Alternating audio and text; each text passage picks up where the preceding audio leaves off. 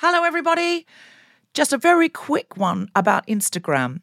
If you're on it, Meta, the parent company, is reducing the number of political posts visible to users on their feed. This is a real thing, not a hoax. So go to your Instagram profile, tap the three horizontal lines in the top right corner to open the Settings tab, scroll down to What You See, click on Content Preferences, open Political Content, and turn on Don't Limit Political Content. That's an option. Otherwise, you won't see almost anything we post because we are deemed political. Please do that now, or you won't even see the posts about our shows, our fun things. So if you want to see Guilty Feminist content and know when we're coming to a place near you or releasing a new podcast, do it now. Even when we're on a budget, we still deserve nice things. Quince is a place to scoop up stunning high-end goods for fifty to eighty percent less than similar brands. They have buttery soft cashmere sweaters starting at fifty dollars, luxurious Italian leather bags, and so much more. Plus, Quince only works with factories that use safe, ethical, and responsible manufacturing. Get the high-end goods you'll love without the high price tag with Quince. Go to quince dot com slash style for free shipping and three hundred sixty-five day returns. I'm a feminist, but when I recently did a gig in Liverpool, I found myself being intimidated by nearly every woman in the audience.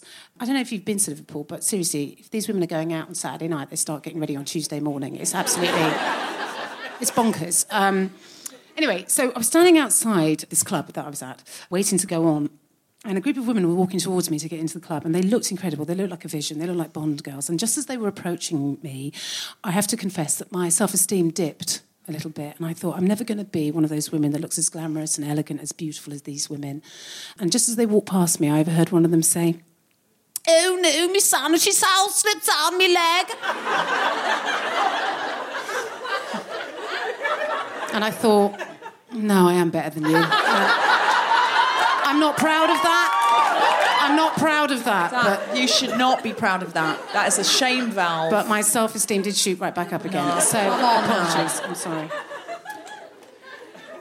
I'm a feminist, but last week a man gave me his seat on the train and I couldn't decide whether he thought I was pregnant or old.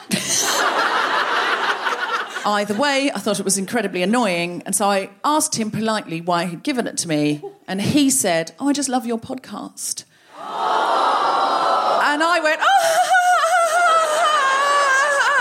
"Oh!" like a maiden who'd been saved from a dragon. And then he said, "And anyway, I'm getting off at the next stop." And I said, "Oh, well, don't ruin it."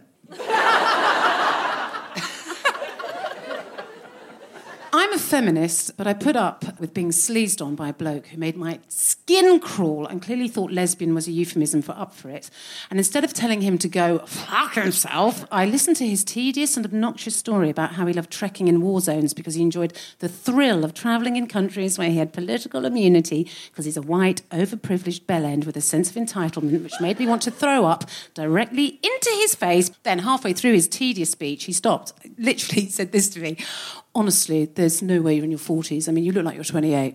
And I thought, he's quite a nice guy, isn't he? I mean, he's not that bad a bloke, is he? Come on. Well, he's lighting up a bit. I'm a feminist, but if I could body swap with Margot Robbie for a day, I'd refuse to swap back. Fair enough. I'd tell her it was a day. It wouldn't be. I'd just be like, no. I'm a feminist, but my mum is currently living with me. And she's got to go, and that's it, really. She's got to go. She's got to go. I... Look, this is really... It's hard, isn't it? Because I do... Obviously, I love my mum. Mm. I, I, I do. I, I love her very much. But she's living with me, and it feels like it might be indefinite because she sold her house, and she's moved into my house until she finds her house. She hasn't found a house... She doesn't seem to be... There doesn't seem to be any sense of urgency to get out. I think Jennifer is no rush, OK? I stay here, I make you want to kill me, uh, and I will kill her, because she's doing that thing. When you watch television and you there's a show that... I mean, I'm out most nights, so that if I have one night in, I want to watch the show that I want to watch. Is that not unreasonable? And my mum wants to watch shows like twenty-four hours in A and E, uh, this guy's too fat, he can't leave the sofa... Uh, this diet might kill you. And he's like, oh, Jennifer, this show, he's in A and E, he has a diet, he nearly died, let's watch it together. I'm like, I will shoot me in the face, I don't want to watch this. Or she does this thing where she'll allow me to watch the programme I want to watch, but then she'll just ruin it by telling me everybody in that programme that's dead. He's dead, Jennifer, he died. My God, cancer, dead, whole family dead. Too young, Jennifer. It's a tragedy. Dead. They are dead. He's dead. She died. Whole family dead. They are dead. Dead. All of these people dead. Dead. De- Mum, this is... It was the news at ten. I was like, somebody... somebody is alive. And it... I'm a feminist, but my secret plan to body swap with Margot Robbie is to go and stand in the Victoria's Secret fitting room in a lightning storm while holding a Blu-ray of I, Tonya during London Fashion Week while she hosts the Guilty Feminist while eating a fortune cookie.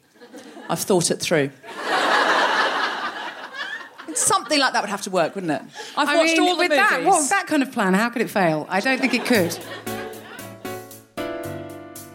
Live from the Royal Albert Hall, the School Tomato Shop presents The Guilty Feminist with me, Deborah Frances-White, guest co-host Jen Brister, and very special guest Stella Creasy, M P, with Sisters Uncut, talking about politics.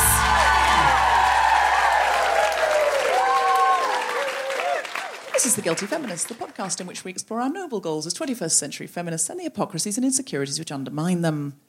Um, and today I'm with Jen Brister. Have you had a terribly popular guest co-pilot? And uh, have you had a guilty week or a feminist week, Jen? What day is it today? It's Monday. I mean, I've had... I mean, you haven't had long to get going, to be I honest, have you? I haven't, really. Um, have I had a... Oh, let's still to come. Let's say feminist. Jen starts as she means to go on. I'm going to f- start. If the first thing you've done this week is The Guilty Feminist... Then it is. It's been a feminist week so far. Fem- well, it's been both. It's equally. Did you watch the BAFTAs? Yes. Tedious, Woo! wasn't it? Uh, the Tedious. Mo- what was the most exciting bit? Sisters Uncut. Yes. Yes. That was the most exciting bit. Sisters Uncut lying down on the carpet and refusing to move until Theresa May did things. Now, she didn't do them, but she will. Um, we feel convinced. We are at the scene of the BAFTAs, although in the small room. We will do a show in the big room, maybe next year. But tonight we're doing a little show in this little room because the, the suffragettes having such a good relationship with this building. I mean, I say good. It was up and down, I'll be honest with you. Didn't they uh, get... They, they were invited here, and then after a while they went, do you know what, don't come back because this is embarrassing now. That's basically what happened, yes. What they happens. Listen, there's a lovely man now who programmes called Dave. Are you in, Dave? Dave. Is Dave in? Of course he's called Dave. He's called Dave. Dave, Dave are you in? Am I allowed to talk about you? Oh, oh, and she's... Someone said, and she's a woman. Uh, there's a female historian. Yeah. Do you want to come on and just say a quick... What's your name? Liz. Liz. Hey. Big round of applause for Liz.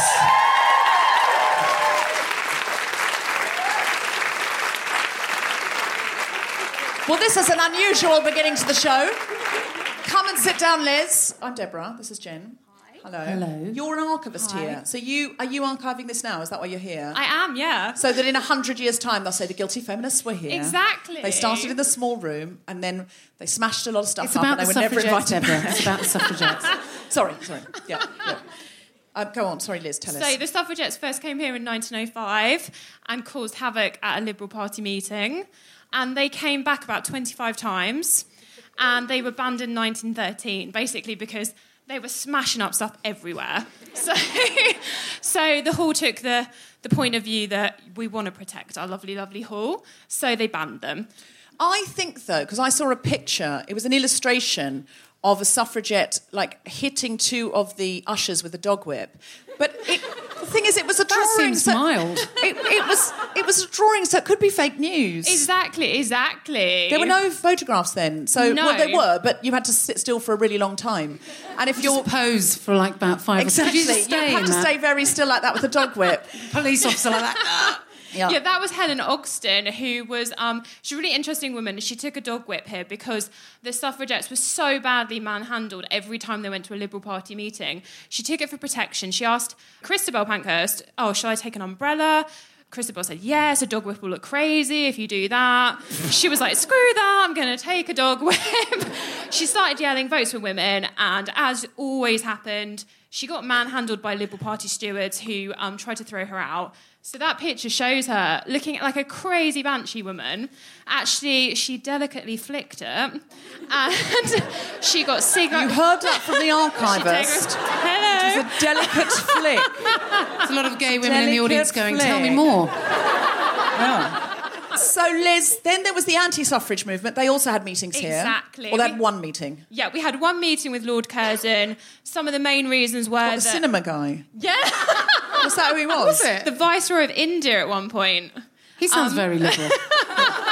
He was open-minded like, women guy. Can't have the vote because their brains are too small. The empire will think it's disgraceful that we've given rights to women. So, yeah, they came once, and it was actually weirdly in the same week as the suffragettes. Oh, yeah. One going out, one going in. We'll pick anybody awkward at that point. Silences yeah. on the doorstep. But so there were some women who were part of the anti-suffrage movement. There were, definitely. Yeah, lots of women thought, well, you know, I'm quite happy just being at home, so why do I need that? Just let my husband decide for me. So, yeah, it was packed out with women as well. I like to think they were brainwashed by the patriarchy to embrace the status quo because we all fear change rather than them just liking housework. I would hope um, so. Yeah, yeah, yeah, that's what I think. Because I, I think there'd be loads of women now. If we, we, we didn't have the vote, there'd be loads of women who go, oh, we don't need it, it's fine. You know, I've just, I've got the Kardashians. I don't exactly. need more. Yeah. I yeah. feel like that sometimes. It's true. It's true, though. That I think I don't mean I don't. You would say that. I just mean there would be. But it's nice to know. Um, Good.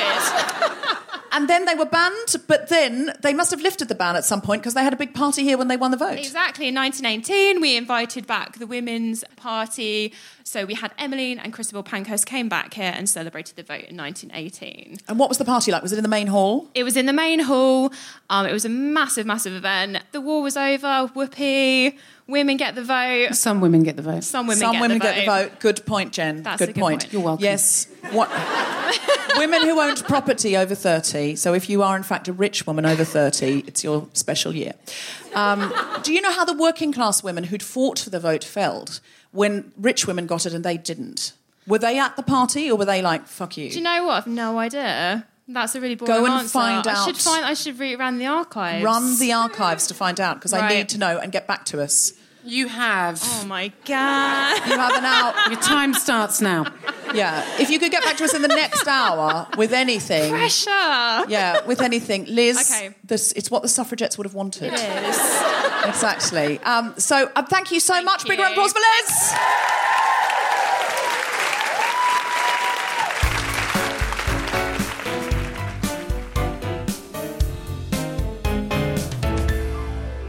Would you like to hear some stand-up comedy?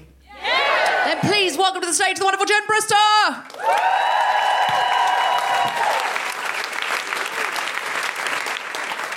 Hello. Hello. So anyway, it's lovely to be here at the Royal Albert Hall, you know, one hundred ten years after women's suffrage societies came here to fundraise and get themselves together.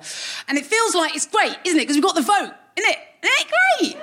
Isn't it great that they let, they let us have the vote? Um, but I feel like this doesn't really feel like it ends there. It feels like it's just started there. Like, it's the twenty-first century, and uh, let's be honest, do you feel content with what we got? No. No, neither the fuck do I. Um, there's still so much for women in the twenty-first century to contend with, and all the stuff that we're told we're supposed to, you know, care about, I think is a distraction. Do you know what I mean? Like, the thigh gap. Does anyone actually give a shit? I mean, I couldn't give a toss about the thigh gap. I'll be honest with you, I've been with my girlfriend for over twelve years now. I'm just delighted if anything's rubbing down there, you know? Um, I think we should just forget the, the, the thigh gap. I think it's the gender pay gap that we should... You know what I mean? That's, if we're going to be thinking about... I mean, OK, here's some facts. Let's get, let's get the boring facts out of the way. OK, we've had the Equal Pay Act in nineteen seventy. We had the Sex Discrimination Act in nineteen seventy-five. The Race Relations Act in nineteen seventy-six. The Disability Discrimination Act in nineteen ninety-five. And we had the Equality Act of two thousand ten. And uh, we're still not getting paid the same fucking money. I mean, it almost feels like society has been telling women that we should be grateful. Hmm? come on, love, you've got a job, you can vote, we're not allowed to touch your tits in public anymore. What are you moaning about? OK, well, I'm, I'll tell you. I'm moaning about my piece of the pie, mate, because I don't want five percent or ten percent or even twenty-five percent. I want fifty percent of the pie because I've earned it. And I'm not a token or a one-off or an anomaly. I'm a woman. And women make up fifty-one percent of the population. Yeah, that's right, fellas, there's more of us. So hand over my piece of the pie. You know that bit at the moment with the extra crust that you didn't earn? Yeah, it's called the cis bloke penis bonus. Um, I can't believe I'm saying this as a gay woman, but I want that pristine portion of privileged penis premium, and I want to be chowing down on that slice of pie. Sorry, not your slice of pie, my slice of pie, because it's not yours, it never was yours, it's always been mine, and you're not handing over a piece of pie, you're handing back my piece of pie that you took from me. Give me my fucking pie back!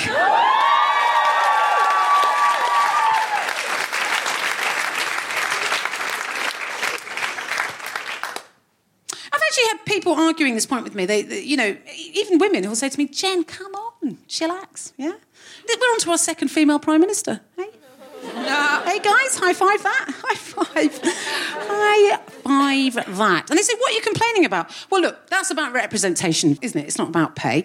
And of course, it is a great achievement for any woman. And despite being unapologetically left-wing, I have to go out on a limb here and say full respect to Theresa May, who has proven herself to be equal to any of her unscrupulous, flip-flopping, backstabbing, venal and ideologically corrupt male Tory peers. Hashtag not helping. Um, the problem is, I don't think as women we understand exactly how important we are. Look, there are so many men ruling the roost right at the moment who can't function without you. That is an actual fact. Now, all we need to do is stick together. Wouldn't that be good if, as women, if we could just stop having a go at each other? You know, the biggest thorn in the side of any feminist, sadly, can actually be often another feminist. And I think what I'm trying to say is, Jermaine, please, for the love of God, shut the fuck up. Hashtag not helping. Misogyny, it still exists everywhere. It's not like we got the vote in nineteen eighteen stroke twenty-eight and then it was all forgotten. I mean, we need to look at what's happening in the United States. Personally, I think that if the Republicans were really true to their brand of misogyny, they would have let Hillary win. Paid her fifty percent less and saved on a cleaner by getting her to run around the Oval Office with a Hoover. That's all I'm saying. Now, if there is fifty-one percent of us, you know, but we're not re- evenly represented in business, the arts or the judiciary, look at what's happening with the B B C. I'm assuming the term auntie is ironic because it's starting to feel like that creepy uncle. You know, Uncle Jimmy in the shiny tracksuit on a six-figure salary with his arm around a fourteen-year-old girl. What? All I'm saying is none of us are allowed to watch those episodes of Top of the Pops anymore, are we? Hmm, that didn't do good. All right, all I'm going to say is I'm going to go out on a limb here and say the B B C ought to be commended because I don't think they've ever produced a single high-profile female paedophile. Hashtag not me too. Come on, guys, get behind it. God, if you're offended about me suggesting Jimmy Savile is a bloody paedophile, is this new information? I, I, I, is, has it been corroborated? All right, joking aside, which I was trying to, but you lot got very uptight. Joking aside, the B B C have finally given us a female Doctor Who. Woo! Isn't that great? Because it was very contentious for a long time, wasn't it, to have a, a female Doctor? Because for many people, many Doctor Who fans, the idea of a time-travelling space lord with two hearts that reincarnates into a different body every five years is fine. Uh, unless that body is a woman. The B B C was so delighted that they finally let a woman play Doctor Who, and apparently uh, she's on the same pay as her male counterpart, which is great, isn't it? Uh, it's just unfortunate that the doctor they chose was Tom Baker from nineteen seventy-eight. I know there's some millennials in here who just have no idea what that just said, what I just said there. Tom Baker was, and frankly is, was, will always be the best Doctor Who, so that's that. Great if we found out in the first episode of this new Doctor Who that the Doctor's biggest enemy isn't the Daleks and isn't the Cybermen, it's actually the glass ceiling. Yeah, just imagine Bradley next to the Doctor going, "Doctor, where the hell are we going?" well, Bradley, I'm going to ram this TARDIS straight through that glass ceiling so I can get my piece of the fucking pie back. So to all the women in the room and to all the women listening, just remember there's fifty-one percent of us, and once a month we get very angry and irrational. So just remember, go out and tell every bloke you want your fifty percent, because it's not guy pie, it's your fucking pie. Thank you.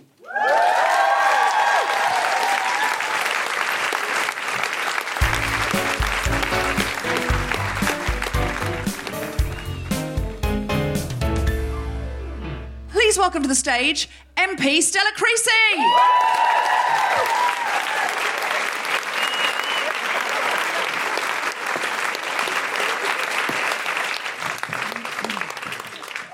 Say how bad it looks that I stole your Rocky Road, because that is... Oh, I see. Yeah, I we, there lunch. was Rocky Road in the dressing room, and Stella came in and went, "Can I have some of that?" We said, "Yes, of course you can. You're on the panel tonight." And then she basically put it in a bag, and it was more a situation of have a nibble in the dressing room. And she went, "I'll have that in my bag." You know, no, they just no cake should be left behind. That's the true equality. Oh. So, Stella, what yes. made you become an M P? Because it's, in some ways, yes. it's not a very desirable job, is it? Because people hate M Ps. That, that, that is certainly true. There's a whole bunch of estate agents looking at me going, ha ha. um, look, ever since I was a little kid, I wanted to change the world. I'm now forty-something. I still do. Sometimes we get to do that. Sometimes you sit through some meetings where you're having to stab your nails into your hand to remain calm.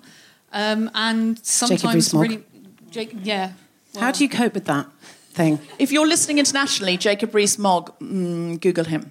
Uh, no, it's don't, it's, don't. Uh, it's indescribable. He's a, he has six children, and he, one of his he's absolutely entirely proud of the fact that he's never changed a single nappy. And didn't he name his sixth child Sextus or something? Yeah. What a penis! he. I went and debated at the Cambridge Union the other night, which was really fun, but they mm. said Jacob Rees-Mogg had been in the week before and they'd had him deliberately sort of as a sort of, oh, people can protest and front him with stuff. But they said he wore clothes that were older than the Cambridge Union. And I went, so he came dressed in privilege. And they said, yeah, basically. He had some kind of slippers on that had been in his family oh. for generations. And I know, they were probably slippers made from... He, he describes his first language as Latin. I just want to, like... Oh. What? No, listen, I'm, this is actually... I mean, what kind of bellendery is this? It's just so, beyond yeah. belief. So, but, but it is effective. Look, three words that show the backlash are there. President Donald Trump. Four words to show it's not just Jacob. Foreign Secretary Boris Johnson. Yeah. Like, we laugh at these people. We think everybody else sees mm. what this... And then suddenly they're in power. Like, this is this is the worry for all of us. This is, I, I call myself an in-betweener feminist, not just because I think I'm Jay.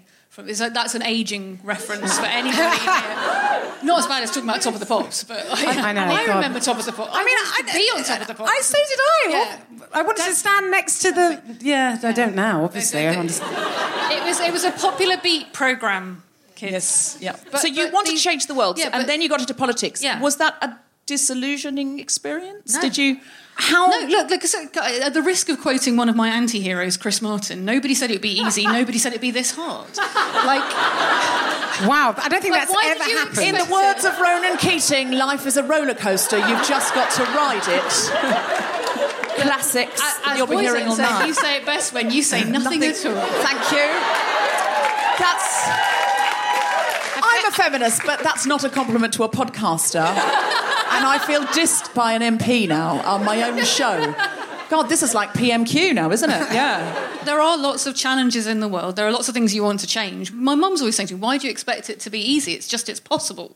And the whole point about people like Donald Trump and Jacob Rees-Mogg and Boris Johnson is they want to tell you there's no point. There's absolutely every bloody point. And it gets easier to do the more people join you. So the whole point for me is that you can either sit on the sidelines and whinge about it and say, oh, I don't like what they're doing, or you stand up to them. You stand up to the D U P, you stand up to the Conservatives, you stand up to every single bloke who says, oh, well, I can't be in a room with a woman now because I'll get told I'm sexually harassing them, and say, don't be an idiot, get out of the way or be part of progress, because that's what's going to happen, mate. But...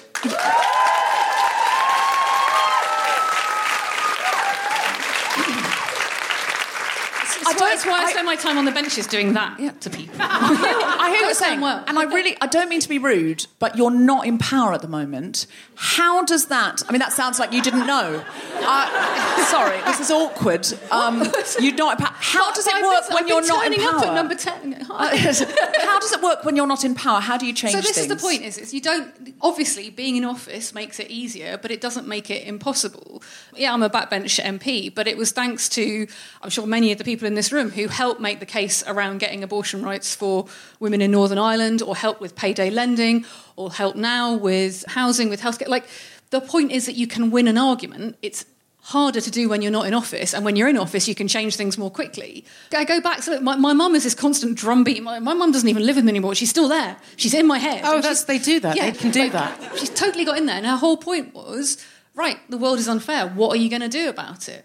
Listen, you know, five, six years ago, companies like Wonga were pushing people into debt with payday lending. Now they've basically gone out of business, and you'll have seen people like cash converters go off your high streets. It makes a difference when we got a cap on the cost of credit.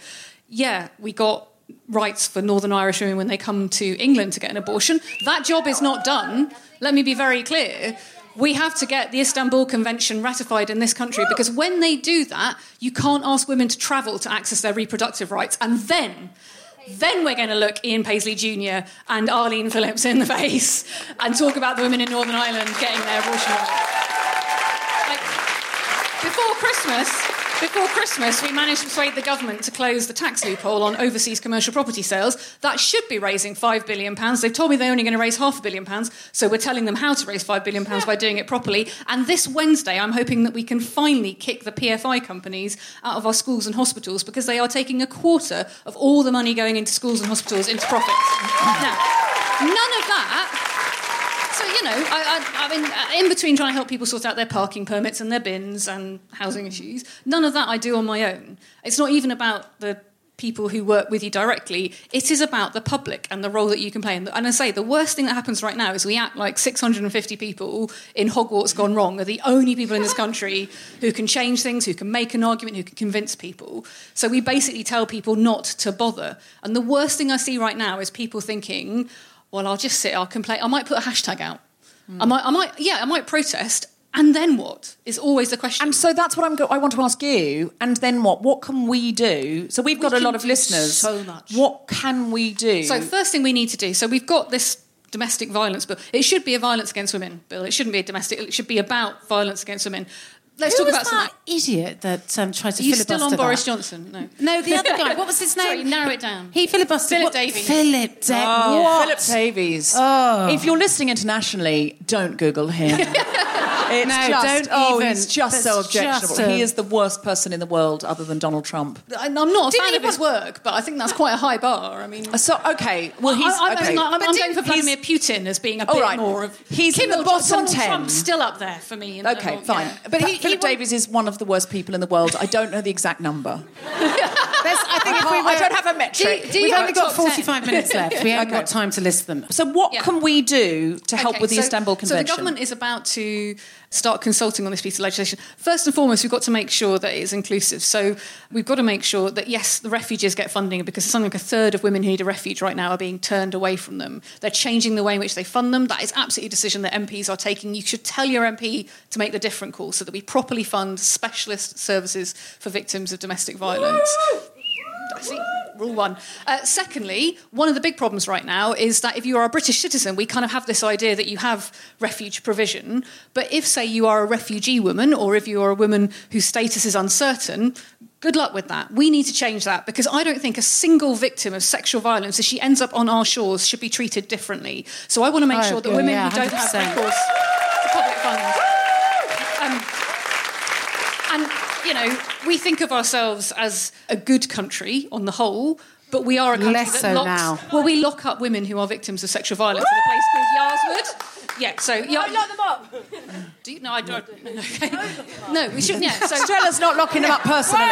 No, it's not. She wasn't saying we locked them up like us. More like we. I, I'd make it's more a, umbrella. I, I would make a prisoner cell block no, no, H know, reference, but that is so going to go across the heads of ninety percent of yeah. the people. Prisoner um, cell block H. Did you, prisoner yeah, cell block H. Prisoner cell block H. Prisoner cell block H. Yeah, I'm from Australia. God, how do you think I came out? Prisoner cell block H. Prisoner cell block H was the biggest representation of lesbians when I was growing up. I know. There was. Yeah. I thought I've got to get myself to prison because I think that's the only way I'm going to pull. Yeah. yeah. I, I, and I was right. I thought it was a continuation of Neighbours. It, so, Women Without Recourse Public Funds, because we needed to be a violence against women bill. So in Nottingham, what they've been doing is trialling, treating misogyny as a hate crime, and it has changed the way in which the police deal with crimes. So one of the things I'd love everyone in this room to do, because it's not just about the people in Hogwarts, you have a mayor of London who controls the police in London. It would be great to do that here in London, so that every police force was tagging hate crime against women. So sexual harassment would be treated as seriously as any other form of hate crime, and it would help us identify the places it happens. It would help us, like I know in my local community in Walthamstow, we've been trying to look at particular cafes and pubs where people get hassled outside. We also really want to tackle the fact, and Harriet Harman, who is a goddess, if you're talking about like people that you go a bit wibbly when you're in a room with and you try and debate with, Harriet Harman is up there, because I mean, she can be quite scary in a good way, but it's like, and Harriet has been working on the fact that twenty years ago she helped pass legislation to take a rape complainant's sexual history off the table when you came to a case.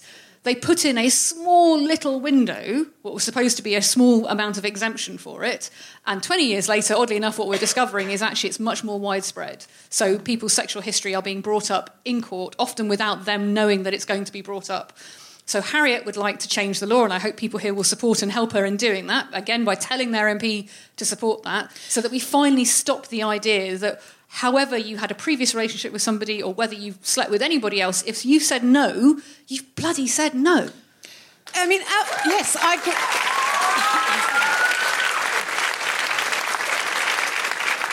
I think everything that you're doing is incredible work. Uh, sometimes I feel like... It'd be better if I talked about sweets instead, because I, I am... No, no, no, you're talking about exactly okay. the right thing. This is what we want to hear about so much. Um, I do write to my M P, I, I, I quite a lot, actually.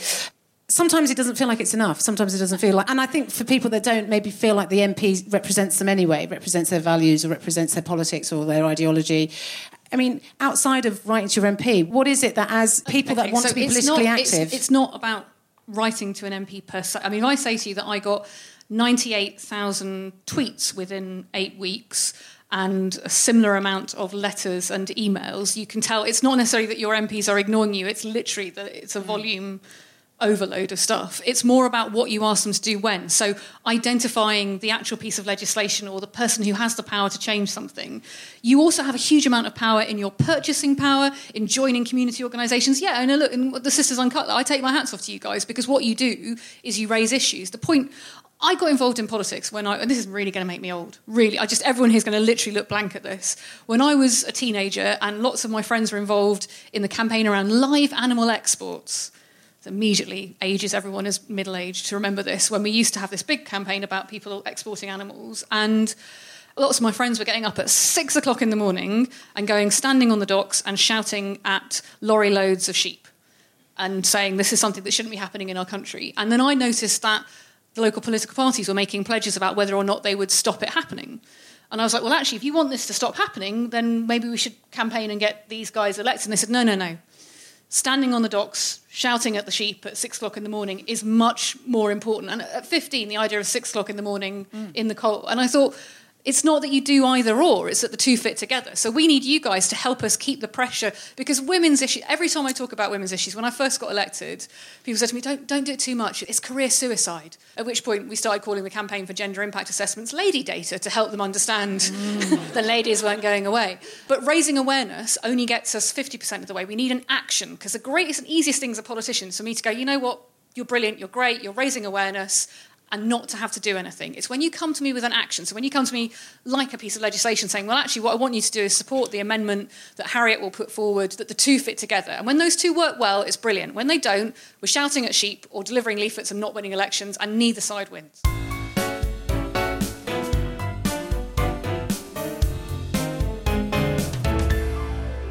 Hello, Guilty Feminists. It's Deborah Frances-White briefly interrupting your podcast listening to say you may have missed...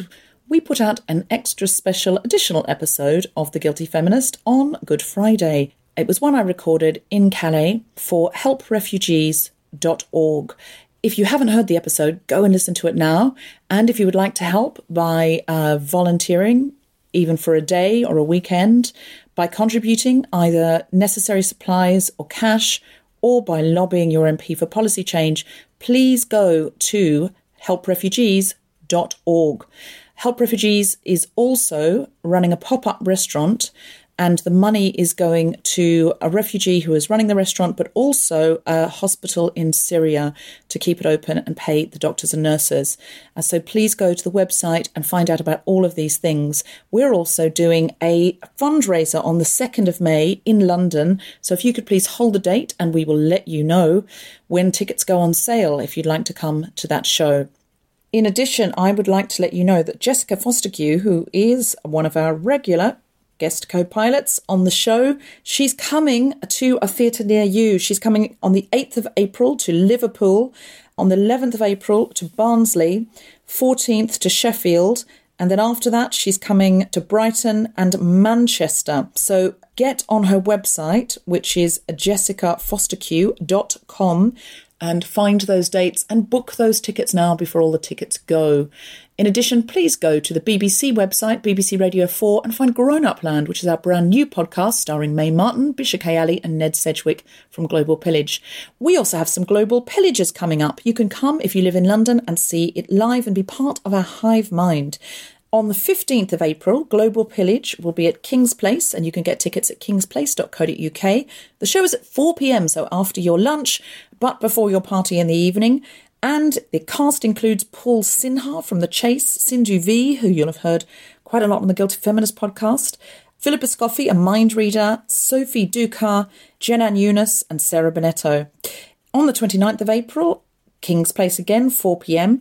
You can see Jessica Fostergue, Rosie Jones, Gavino Divino, Gráinne Maguire, Ophelia Hockard, Sterling Butler and Johnny Cochran. So please come along to that. Buy tickets now at kings place dot co dot u k. That show does sell out now, um, so it's really good to get tickets in advance. We've also got lots more Guilty Feminist shows coming up in London and around the U K. Go to guilty feminist dot com. And also join our mailing list, because people always complain they can't get tickets for the shows. If you join the mailing list, you will be alerted first and you can go and get tickets immediately. We hope you can join in some or all of those things. In the meantime, I'll put you back to the podcast. A lot can happen in the next three years. Like a chatbot may be your new best friend. But what won't change? Needing health insurance. United Healthcare Tri-Term Medical Plans are available for these changing times. Underwritten by Golden Rule Insurance Company, they offer budget-friendly, flexible coverage for people who are in between jobs or missed open enrollment. The plans last nearly three years in some states, with access to a nationwide network of doctors and hospitals. So for whatever tomorrow brings, United Healthcare Tri-Term Medical Plans may be for you. Learn more at u h one dot com. Planning for your next trip? Elevate your travel style with Quince. Quince has all the jet-setting essentials you'll want for your next getaway, like European linen, premium luggage options, buttery soft Italian leather bags, and so much more. And is all priced at fifty to eighty percent less than similar brands. Plus, Quince only works with factories that use safe and ethical manufacturing practices. Pack your bags with high-quality essentials you'll be wearing for vacations to come with Quince. Go to quince dot com slash pack for free shipping and three sixty-five day returns.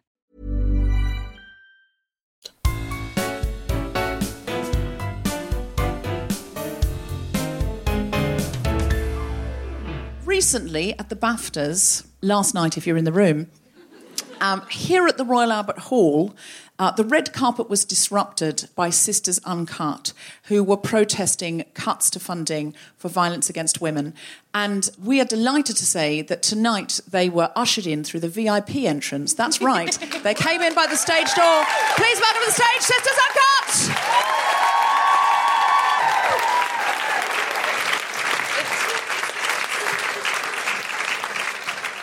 So could you just tell us, what does Sisters Uncut do? Who are you? We're a feminist direct action group that is fighting in solidarity with survivors of sexual, domestic and state violence. And your job is to eradicate that through demanding change from the House of Commons, is that right? Um, wouldn't say it's a job no. either, but a hobby. And it won't be eradicated through the House of Commons. So um, you don't think be. It will be? No. How do you How think do you... it will happen then? Well, it's quite big. So, what's your most radical idea? What would you like to see happen? Prison if... abolition. Prison abolition. So it's and about... the fall of the patriarchy. Yeah, prison, smashing... prison abolition, the fall yeah. of the patriarchy. We're smashing the patriarchy. It's about questioning the whole criminal justice system and our whole punitive way of thinking and looking at the roots of the issues and why the patriarchy exists, why white supremacy exists, and also fundamentally it would be dismantling capitalism as well, I think, in yeah. the ideal world. Okay. So... Wow. Small goal. Yeah, so, so that's You your, guys are going to be busy. Well, that's yeah, what, your what are you going to do at the weekends? That's your big goal, and I think it is... We need radical people who want this kind of thing done. And sometimes I think we don't question the way that things are. When I look at the way that elections are funded in America, it just seems absurd because organisations like the N R A pay for their campaign and then they say, you owe us. Well, that's illegal in this country. If that came out that it had happened in this country, people would go to jail. But it's just normal in America. So it is worth questioning, is what we do the right way of doing it? And stepping back from it, just because it's under the banner of democracy doesn't mean it's right. So I think what you guys are doing is great. In the short term, given dismantling the patriarchy is not going to happen this week, what do you want? Um, so I guess on the national level, the main thing that Sisters Uncut is working on is the domestic violence and abuse bill and trying to refocus it in a way so that it stops focusing on more punitive measures and the harmful criminal justice system and longer sentences for perpetrators, but actually looking at the root causes and funding domestic violence services and refuges because they've been so harshly cut under the Tory government and the coalition government since twenty ten. And then locally, we're all part of North London Sisters Uncut, so we're focusing on Holloway Prison, um, which has been closed down recently. Basically, it's a really nice opportunity for that land to be used for something really great. It's public land and it should be used for public good, and we want that land to be used to support local women and domestic violence survivors. So I guess there are two main targets at the moment, nationally and locally. On like a, a real level, like it's not just about like statistics and looking at things as a whole.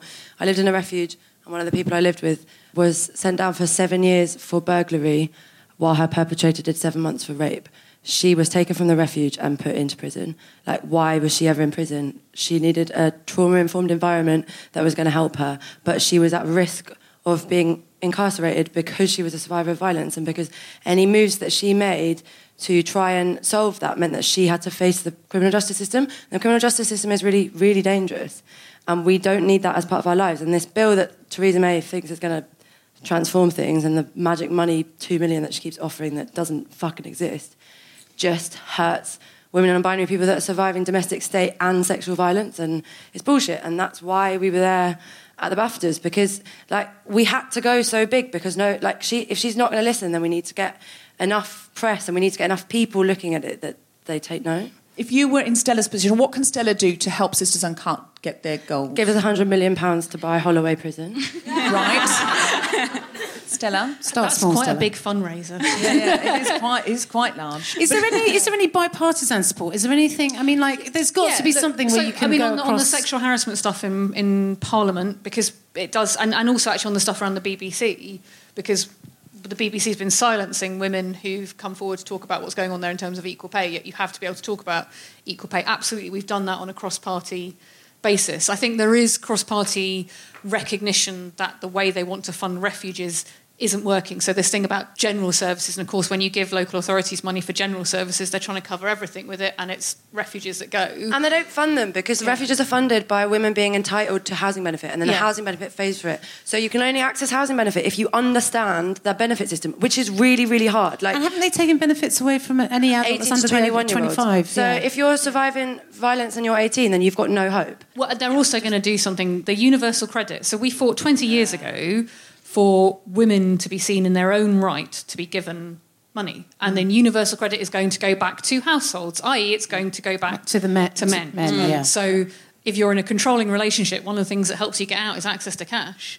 And mm. if the man is controlling the cash and the cash is being given to him, even though it's money for both of you, it doesn't take a rocket scientist to work out what is going to happen. And disabled survivors of violence. What is frustrating is that we had this debate twenty years ago with tax credits, won that debate, and it goes back. In the same way, look, when I first got elected in twenty ten, one of the first debates I took part in was about anonymity for rape victims. And you thought, I thought we had this argument. I thought we'd, we'd sorted that one.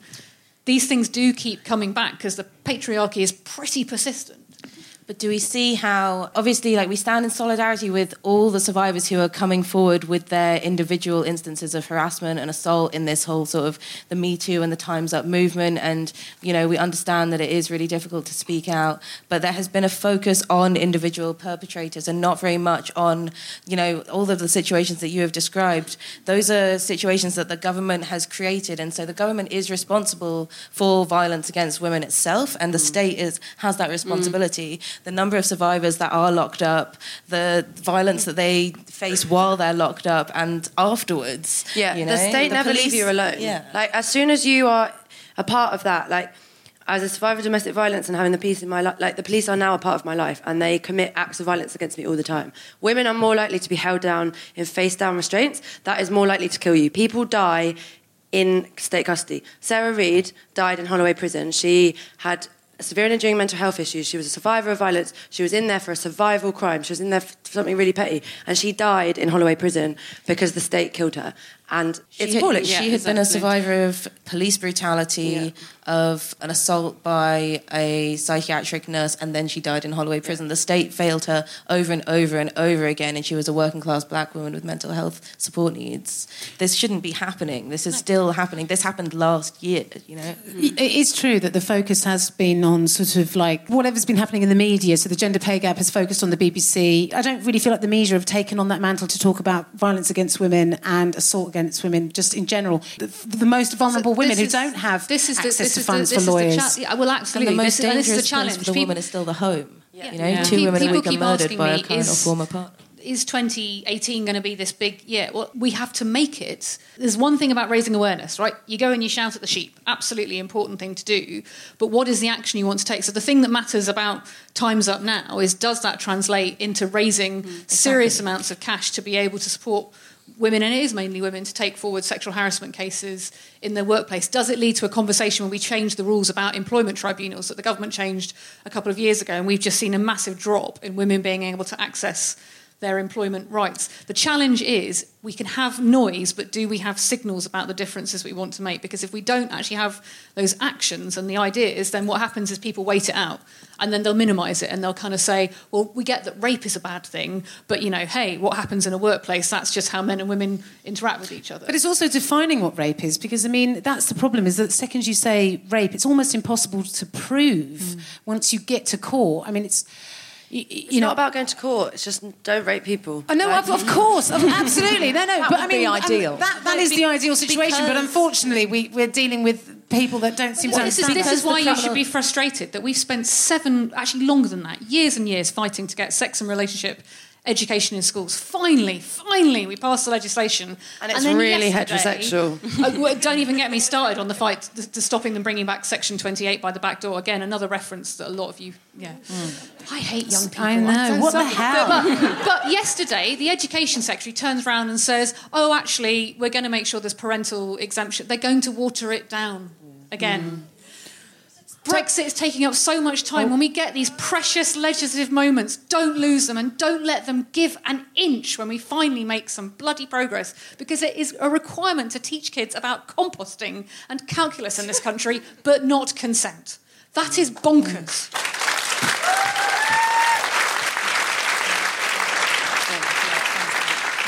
You do civil disobedience like the suffragettes. I think you're the modern-day suffragettes, which is why I wanted you here tonight. On the note of the suffragettes, women still can't fucking vote, and that is bullshit, and it needs to change, and it should have changed years ago. If you live in a refuge, you cannot vote. If you're a survivor of violence, you cannot vote. Because if you're you are, in prison, you cannot vote. If, if you are undocumented, detention. you cannot vote. Why are we celebrating one hundred years of suffrage when women cannot vote in this country? Like... And there is a bill in place to change that. And why is it not being pushed through? So everyone mm. needs to make that happen. Like, that should have happened yesterday. Why has it not happened? Why are we still... Why are we here? Like, why are we still talking about this? It's time-consuming. It is expensive. And it's ultimately Tiring. quite boring. um, because your modern-day intersectional suffragettes, although Roisin was telling me in the dressing room, we forget, we write out the parts where they were intersectional. You were telling me about a disabled suffragette... Yeah, she used to ram people with a wheelchair when they're in the way. But you are like modern day, more intersectional suffragettes, let's say that. And you are chaining yourself to railings. I came to visit Sisters Uncut when you had occupied or reclaimed Holloway Prison. And it was extraordinary, the sisterhood. And I have a picture of you all on the roof, letting off sort of coloured paint into the sky. And there was vigils for women who died there. You do make me feel a bit lightweight, if I'm honest. And that's annoying. But uh, how can we help more? Because they're, they're turning it into luxury flats, yes? Yeah. And they have made a concession and said, oh, we'll have some space, a communal space for women there. Because of our protesting. Yes. So Islington Council have uh, released a supplementary planning document which have said that they have outlined that they want space for actual affordable social housing and a service which supports women leaving prison. And obviously it's a really historic site because suffragettes were there. Oscar Wilde was also there for a short amount of time. Prison isn't something that a lot of people really think about on a day-to-day basis. And, you know, for example, fifty-seven percent of women in prison are survivors of domestic violence. Mm. And I think it's eighty-one percent of them are in there for non-violent crimes. So um, we're really committed to make that into a, a service for women leaving prison. And if anyone is up for supporting us, donating and uh, joining so the campaign. So how can we donate? What can people do? Can you give PayPal. us a link? So we on sisters uncut dot org there is a link to a PayPal account. You can also just be spreading our messages. We've managed it. We have a really savvy press team who every time there is an action, we release our key messages, which what is why like all of these, all of the mainstream media outlets at the moment have reported on what we did at the BAFTAs, and all of that talks about the domestic violence bill. So sh- even sharing all of those on social media, donating to us because direct action costs money. It's really expensive. Occupying you, a prison. Do you need enough. Stop do you voting need, for Tories? That would be. do you need Do you need volunteers to do admin, that kind of thing? There is a lot of boring admin involved. That would it would be nice to. You've got a legal team. The, the you, point you, of direct action is that it is you don't need qualifications to do it. Yeah. That's why, like, not everyone is going to be able to get into the rooms that an M P can get into to incite the kind of change that you're looking for. Not everyone. That's not accessible to yeah. everyone. And direct action, you know, there are elements of it that you can be involved in on any level that is super important.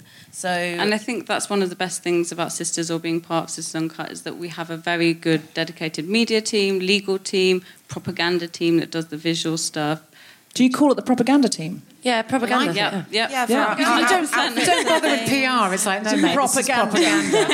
It's oh, yeah. propaganda. Logistics. Um, uh, yeah. And so I think right, it, so. If people have got skills they wish to bring to you and they want to help, come to a meeting. Come, come to, to a, a meeting. meeting. Okay, where are these meetings? Open meetings every Thursday, but find us on all Facebook. Over the country. We have diff- so we're part of the North London contingent.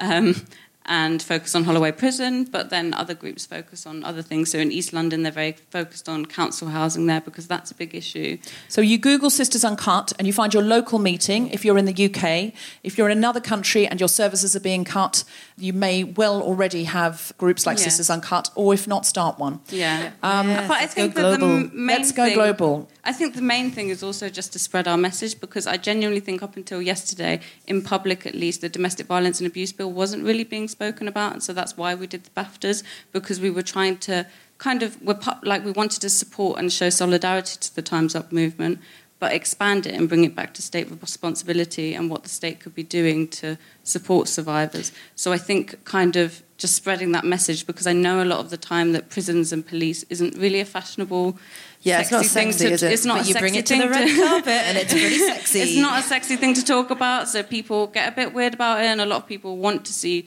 perpetrators locked up and that kind of thing, but that's not what we're asking for. And so I think just spreading that message about support and not sentences is what we're about. Yeah, and we've just uh, sort of relaunched our whole Feministo, which is on our website. We're doing a whole new kind of... because that was created in two thousand fourteen when we first started, so we've kind of updated our demands, which are yeah. all much more specific, I think, and yeah. really, like, you can find out a lot more information about us and what we're doing on there. Yeah. yeah. And it's called a Feministo, which is fun. Yay! Also, in response to what you were saying, Stella, um, we do know that the Tories at the moment, they always say that their funding stuff. Like, but, you know, when they talk about the N H S, they say, we've added this many nurses, but they don't talk about how many they've cut or everything. It's all kind of clouded stats which don't make any sense, and we know that they're cutting, but they're not actually yeah. um, honest about it. because also it's a challenge for other political parties as well, because I know we're not in office, but opposition parties Sorry, can I've be rudely pointed that out, and I feel like the elephant in the room now. I know. I You're powerless, Stella. You're, you're powerless. powerless. You're... All I can do is eat cake. no, no, um, no. I feel but, you're doing much more. But, but one of the things, especially because we have a hung parliament, is... And if you're specific about what your asks are, getting opposition parties to pick them up, working with them to make sure they're really, really clear. Because just saying Tories are bad, that doesn't... Oh, they, they are. Boom. Yeah, they are. You know, but yeah, you need to know exactly how much better, money has been cut from refugees. What is better is what, what moves things. And yeah. yeah, as a left-wing politician, the left has always been at its strongest when it's for, for something. So for the Equalities Act, for the N H S, for a national minimum wage... rather than just saying this is bad, because when you identify what you want to see happen, suddenly they don't meet that standard. And all the statistics and all the blather from the ministers you get in the world doesn't meet that standard. And it's the standard, the action, that makes things happen. I have to be really specific with them that I don't want women to travel from Northern Ireland to have to get an abortion, because otherwise they'll say to you, oh, well, women from Northern Ireland can get an abortion, so it's all sorted. Mm. But let's just abolish the state, and then we don't have to worry about doing this at all. Um, but also we are... When we do we start that? When I'm, I've, I've, yeah. I've, I'm, I'm, well, I'm free tomorrow. Yes. Um,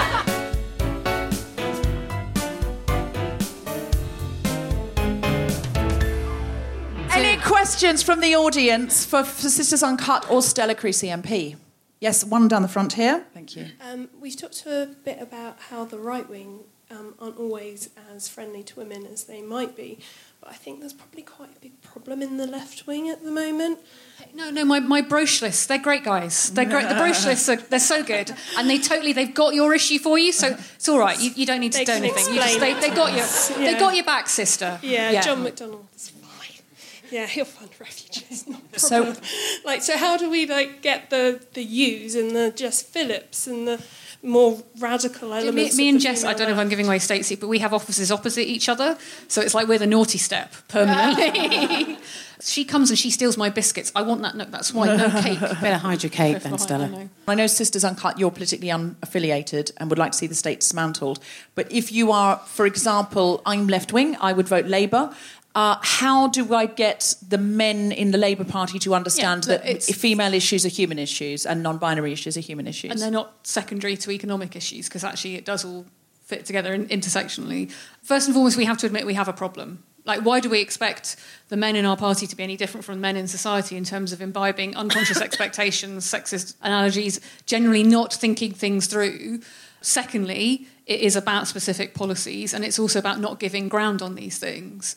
I am constantly frustrated by being told that equalities issues will come after things like Brexit, after things like... Oh, God, after Brexit. Like, my God, God that, could that would never any, happen. That could you be know, any time we, in the next just four hundred years. We'll all be dead before then. If you, you think about all the evidence Bloody shows you hell. that when you unlock women's potential, you make a massive economic contribution. We've just lived through a recession. Everyone talks about how difficult life is. The best thing we could do is support women's businesses, support women's ownership, mm. support women's leadership. That's why it matters. That the, B- the B B C matters in of itself, because...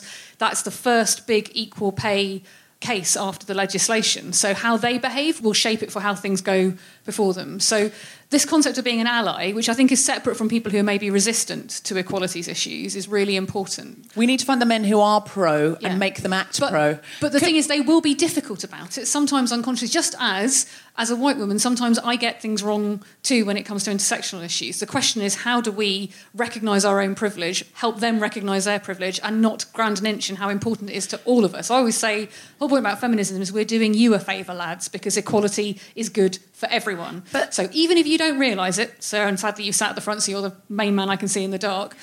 Trust he's, us. He's the producer of the podcast. Trust us. So we, make your, we will he's, make he's, your he life gets better.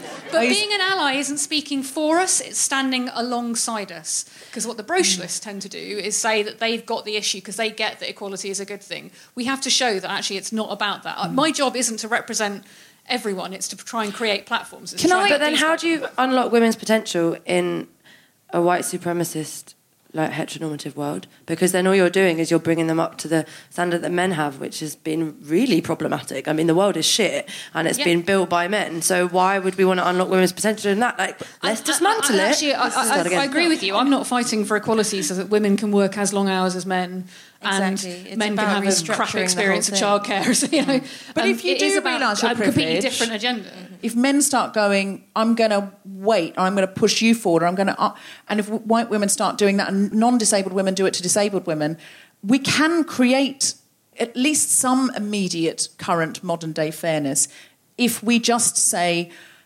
I see that I have advantage here, so I choose not to take but it. The, but the issue is, is that even if you get, say, sort of eighty percent of the people going, oh, that's really right on, and I absolutely one hundred percent agree with you, they tend to be the eighty percent of the people that have zero power, and it's like the top two percent that are like, fuck you. Yeah. Uh, that, that are hanging on to it, and they're the ones that are in control, and they're the ones, the global organisations. So, so, so some of this is being an... That, oh, sorry. No, no, I think that's one of the reasons that uh, Sisters Uncut, we take direct action, because it's kind of our, a lot of the time, our only option to get our voices heard. So being at the BAFTAs last night was the only way we could get heard, because people perceive us as powerless, so that's why we take that sure. extra oh, mile to show powerful. That we're So powerful. I, I would, I, I would disagree, not because I don't think what you did last night was powerful, but because I do think you have power. You have power as an individual, we have power in our communities, mm. and we have power in the political process. What we don't have is equal power right now. So one of the things we have to do is think about how we can use, so I can use my platform to pick up issues that you're raising and vice versa. It's how we put the two together. Let me give you a brilliant example of this, because it's one I'd love to keep people focused on. Right now, in Sierra Leone, politicians are using the promise of female genital mutilation to try and win the election. Right, unless we start using our platform to help the Sierra Leonean activists raise that concern, raise it through the D F I D in our country, but also through the U N, that will continue, because right now they are powerless in that process. You are not them, but you as a direct action organisation could help us, say, outside the Sierra Leonean embassy to hold them to account. I can then raise it in Parliament. When we put the two together, that's dynamite. Suddenly it changes the conversation. That's how change happens. It's fuck D F I D. I, I don't um, think that using... I think that one of the problems with aid in the country at the moment is that we stick the British flag on everything every time we yeah. send bags Loadism. Of flour and stuff. Uh, there's two questions in the front row. There's one in the back. Uh, we, we had front row privilege before, so we should go back. Um, we've talked a lot tonight about some of the really big things that we can be doing to show that we support feminism. What are some of the more everyday things that we can be doing to support feminism and political equality? Jasmine cannot wait to answer this. She's, she is the, the starting track, and she is ready. This is something that I talk about a lot. So basically, I think that so there's loads of things that you can do to support women, just like on a day-to-day basis, and women and non-binary people, I mean, because part of this sort of angle that we have in terms of Uh, not being so into the criminal justice system, you could say, is that that is acknowledging that actually there are a lot of people who aren't going to be able to and aren't going to be comfortable engaging with the criminal justice system. So particularly people of colour, particularly people who might have insecure immigration status, and people who are in the L G B T Q community. And so there are things that we can do as a community to take accountability for what's going on around us. So on a day-to-day basis, there's things like bystander intervention that you can engage in. So looking out for each other when you see people being harassed in the street, whether it's a woman being harassed by a man sexually, or whether it's, you know, catcalling or being groped on the tube or whatever, or whether it's the police harassing people of colour on the street doing stop and search, which is a racist piece of yep. uh, legislation. Slash just uh, practice that the police do on the streets. There are ways that you can use your privilege to intervene in a, like, not, I'm not talking about aggressively, like, trying to How would um, you do involved. That if it was a police officer? So because know I your can rights. See if a cat know your rights. Let's do some know your rights training. I can, I can do this. Can we do so, it? Can so, know your rights? So basically there's... Can we role play it? Yeah, I yeah. Want, okay. Easily. So basically, when it comes to the police, for example, stop and search, if you know your rights, which most people don't, like if they've decided to stop and search you under stop and search law, they can look in your bags and things like that, but you do not have to give them any personal information. You do not have to give your name, your age, your address. You do not have to give them your immigration status. You do not have to give them any personal information. So what do and I just say to, that to somebody okay, if they're being so, stopped so and searched? So you can, you can go and speak speak to them, and it's always much more empowering, whether it's police that's talking to someone or whether yep. it's just someone being harassed, it's much more empowering to go and talk to the person experiencing that harassment. You check with them whether they want you to intervene. You check with them if they are okay, and you follow their lead. Yep. If they want you to stand there and they want your support, then you do that. You can use your privilege. If you are a white person particularly, or a middle-class person, or any of these other kinds of privileges, you can go and intervene in a safe, non-threatening way, because you're doing nothing wrong by informing someone of their rights. And so if you're being stopped and searched, you don't have to give any personal details. If you are being arrested, you still don't have to give any personal details. You are always, you do not have to say anything unless you have a lawyer present. And anything. No comment. No comment. Every time the police speak to you, no comment. No comment. No comment. And it's not suspicious, it's just exercising your rights. And so... Can we roleplay this? So Stella, can you be... Can I you're, be Officer Kropke? Yes. So you're the officer, and you're arresting. You're stopping and searching Jen. Oh, about Hello. time. Come on now. Been here for ages. Come on now. Come on. Um, sorry. Let, let's not fetishise the police, Roisin yeah. says.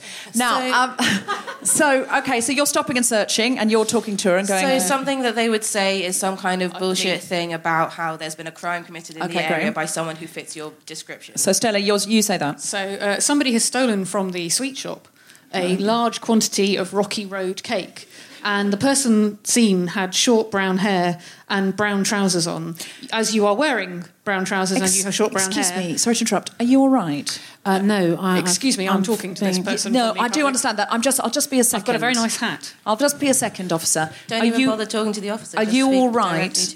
Uh, no, I, I've Excuse I'm being me, harassed. I'm just to, to let you uh, know, you don't I'm trying need to, prevent to give crime your name in this area. Or your immigration status or anything I'm trying like to save that. the Rocky Road. So you can just, you just can say no comment. That's, that's absolutely your legal right if you'd like to do that. And you don't have to say anything else without a lawyer present. Uh, I am going to search your bag for your Rocky no Road. No comment. She can do that. I... I, but she I'm can't look in your bag. She can do that, but you can't just say. If you are carrying no Rocky Road, I'm just going to say no comment. If you are carrying Rocky Road, I am going to take it from you. It may not make it back to the police station. Great,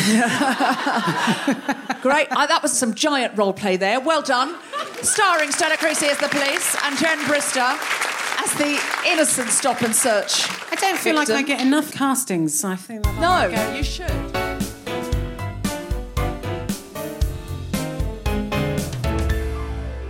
Just before we finish, has anybody got an I'm a feminist but that they'd like to do?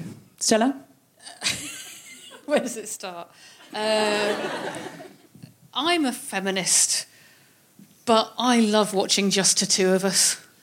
What's that? M- oh, that, M T V. That, oh, my God. How old are you? I can't help it. They haven't it. played that if, on the blooming telly if, for years. No, Just the Two of Us is on M T V. I love bad, trashy telly. It's on M T V. Telly. I'm sorry. What's going on? I'm sorry. I, I, you know, Geordie Shore, Jersey Shore, Made in Chelsea. Oh. I, I've watched all of these things. Oh, and you had the crowd and they've turned. I'm bad. They've turned. They loved you, Stella. I'm Here bad. you are, trying to stop domestic violence, and now you've turned to I'm Geordie a, I'm Shore. I'm a feminist and I should be watching all those Scandinavian dramas with you subtitles. Sh- you should. I just love trash telly. Um, I'm sorry. I'm sorry. Maya Aisha, do you have one? Um, I just, I don't think we have anything to feel guilty about. Yeah. You know? Yay! Is there any chance, Jen, that you would read this out? This is just our little bit of subscribe bit. Yes, I will read do, it. Can you? I love it when you do it in the style of your mum, though. No, I'm not doing that. So disappointing. Do Jen's mum. Do Jen's mum. She complained. Do Jen's mum. You don't have to do, do it. My God, I mean, you guys. Uh, I really hope she she doesn't know what, she doesn't know what a podcast is. It's fine. You don't have to do it in the style of your mum if you don't want. You could do it in the style of a suffragette. What? Can I just say it as me? Fine. It's so boring though. Don't oh. be Millicent Fawcett. She was dry. She was dry. She was, Ro- boring she was as dull fuck. as fuck. Roisin was saying in the dressing room, she was like, she said Millicent Fawcett was dry as fuck, and I said you cannot say that to our audience, and then I said it. She didn't even go on hunger strike. Like, come on. Come you know? the fuck on. No, if you didn't I have would, See, I would have tried to go on a hunger strike, and by two o'clock, I would have convinced myself that I was much more used to the to the sisterly fight if I'd had a sandwich. I know I would. I know myself. I know myself. I don't... I can't. Where's your revolutionary discipline? I, I, I, in the sandwich. so sorry. I would have let all the sisters down. I'm sorry. I'm sorry. We're actually I would have towed into the rocky road. Yes. Self-care is an important part of activism. If you need a sandwich, you've got to have a sandwich. Th- thank you. I would hashtag, hashtag self-care. Save a space. Hashtag self-care. I was getting really worried that we, I was never going to f- get through this. Um, right. OK, here we go. To keep track of everything we're up to, you can follow Guilt Fem Pod on Twitter or The Guilty Feminist on Instagram. There's also a Facebook page you can like and a mailing list you can sign up to. And if you like what you hear, please go to what we're now supposed to call Apple Podcasts and rate, review and subscribe. It helps other people to discover us. You have been listening to The Guilty Feminist with me, Deborah Frances-White, guest co-host Jen Brister and our very special guest, Stella Creasy, M P, and of course the wonderful Sisters Uncut. The recording engineer was Chris Sharp. Music was by Mark Hodge. And the music was Tom Solinsky for the Spontaneity Shop. Thanks to Dave Gamble and everyone at the Royal Albert Hall, including the suffragettes, as well as all of you for listening. For more information about this and other episodes, visit guilty feminist dot com. I was just saying to Roisin, she's one of our more desk-thumping guests that we've ever had. Understandably, she's radical. That's why we've invited her. But the, every time you bang the desk on a podcast, it, you can hear... You're on the tube going, oh, yeah, exactly. It's like you're being punched in the ear. So I've been wanting to say for a while, but obviously I didn't want to, want to interrupt someone who's clearly a better feminist than me to go, um, could you stop punching the table? It's not about hierarchy. We're not hierarchical. It's not about hierarchy, no. But she's punched this desk as if it's the patriarchy. um, We're doing what the suffragettes used to do when they came here. Yeah! Yes! Yes! um, if you are on the tube, I apologise. Planning for your next trip? Elevate your travel style with Quince. Quince has all the jet-setting essentials you'll want for your next getaway, like European linen, premium luggage options, buttery soft Italian leather bags, and so much more. And it's all priced at fifty to eighty percent less than similar brands. Plus, Quince only works with factories that use safe and ethical manufacturing practices. Pack your bags with high-quality essentials you'll be wearing for vacations to come with Quince. Go to quince dot com slash pack for free shipping and three sixty-five day returns.